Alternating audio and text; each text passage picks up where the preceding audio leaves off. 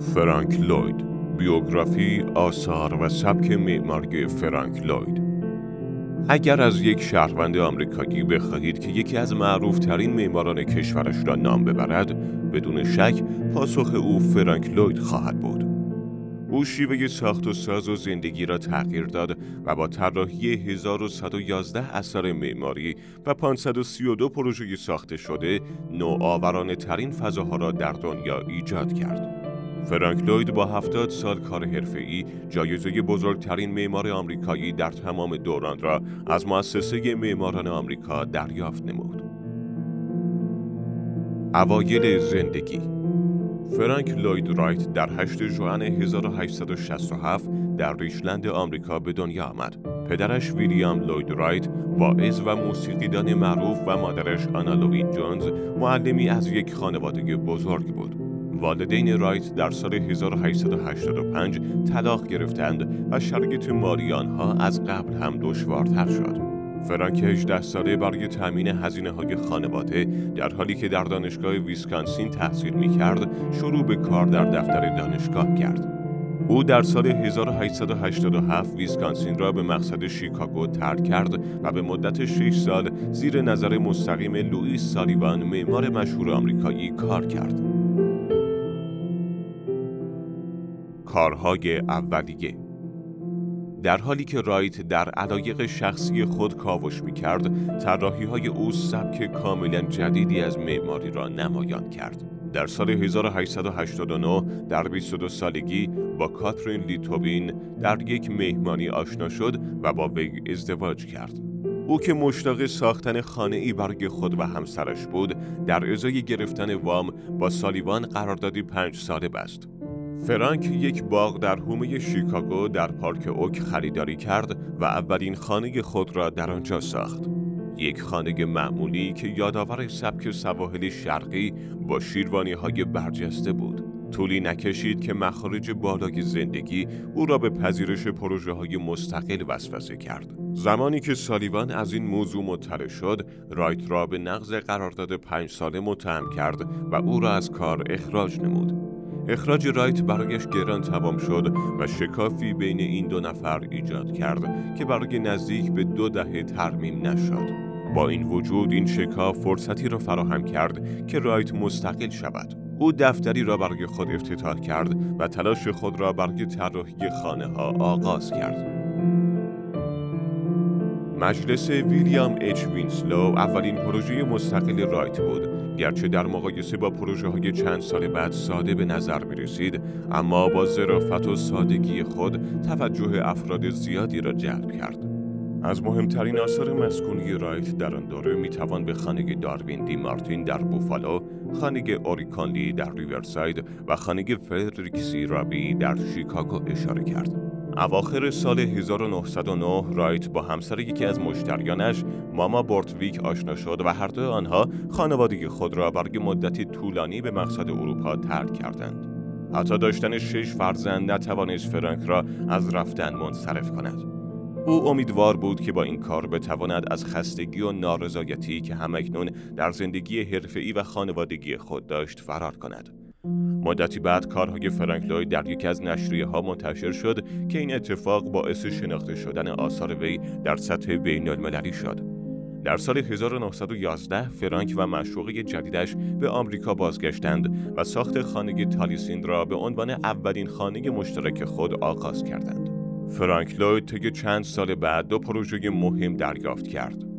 اولین پروژه در سال 1913 برای یک مرکز تفریحی به نام میدوی گاردنز در شیکاگو و مورد بعدی در سال 1916 برای هتل جدید امپریال در توکیو ژاپن بود. حادثه تلخ آتش سوزی در کلبه عشق در آگوست 1914 زندگی مشترک رایت و ماما به طرز غمانگیزی به اتمام رسید. آن روز فراک لوید در شیکاگو مشغول کار بر روی پروژه جدید بود.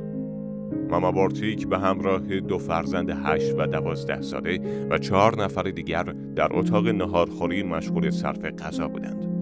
ناگهان خدمتکار خانه پس از ریختن بنزین در کف زمین خانه را به آتش کشید و درب اتاق را بست تا کسی نتواند خارج شود. او علت این حمله وحشیانه را خصومت شخصی با صاحب خانه عنوان کرده است. پس از این فاجعه فرانک لوید از نظر احساسی و روحی ویران شد و تنها زمانی توانست آرامش خود را به دست بیاورد که به یاد ماما شروع به بازسازی تالیسین سوخته کرد.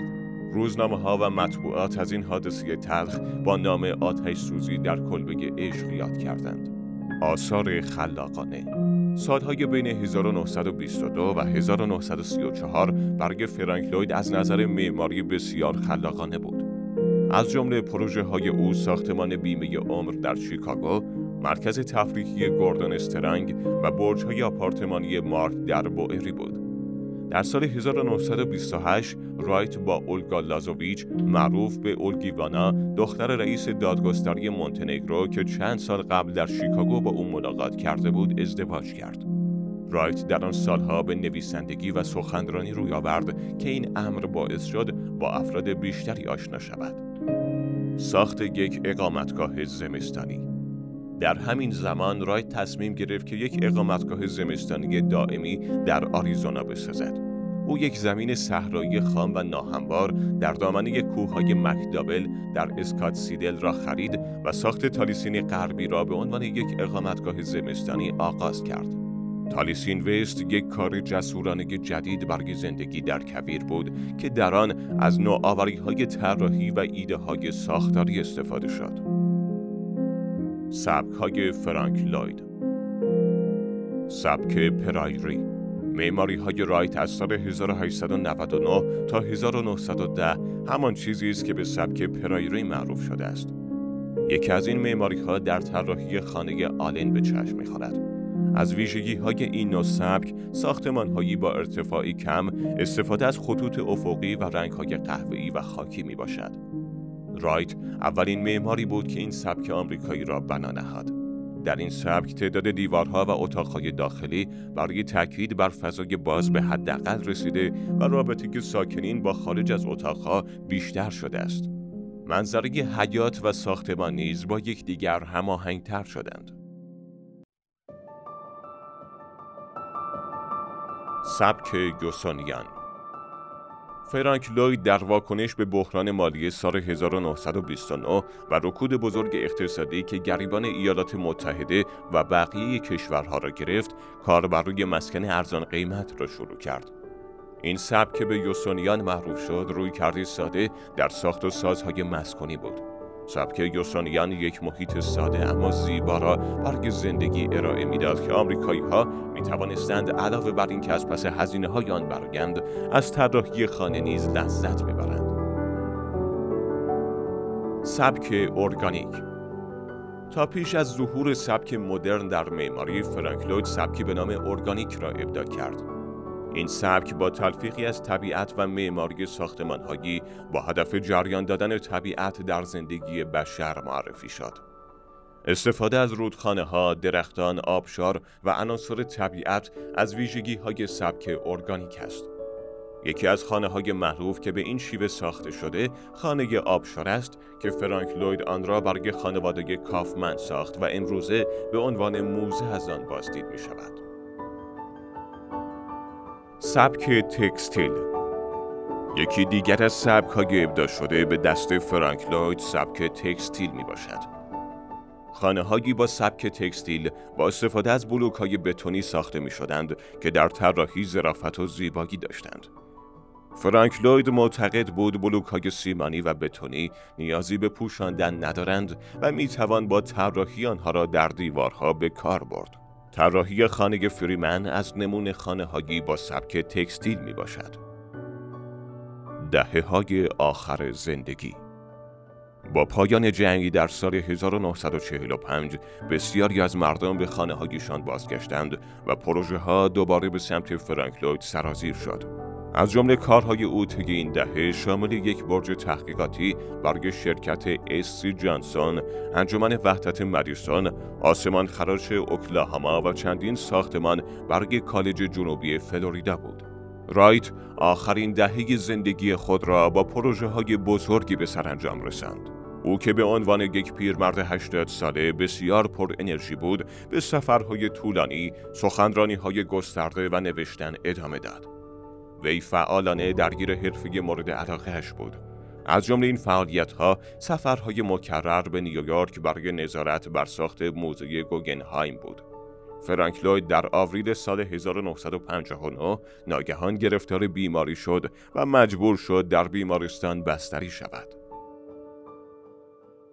او سرانجام در 9 آوریل پس از تحمل یک دور بیماری سخت در سن 92 سالگی درگذشت. کاری از گروه معماری میلانی ست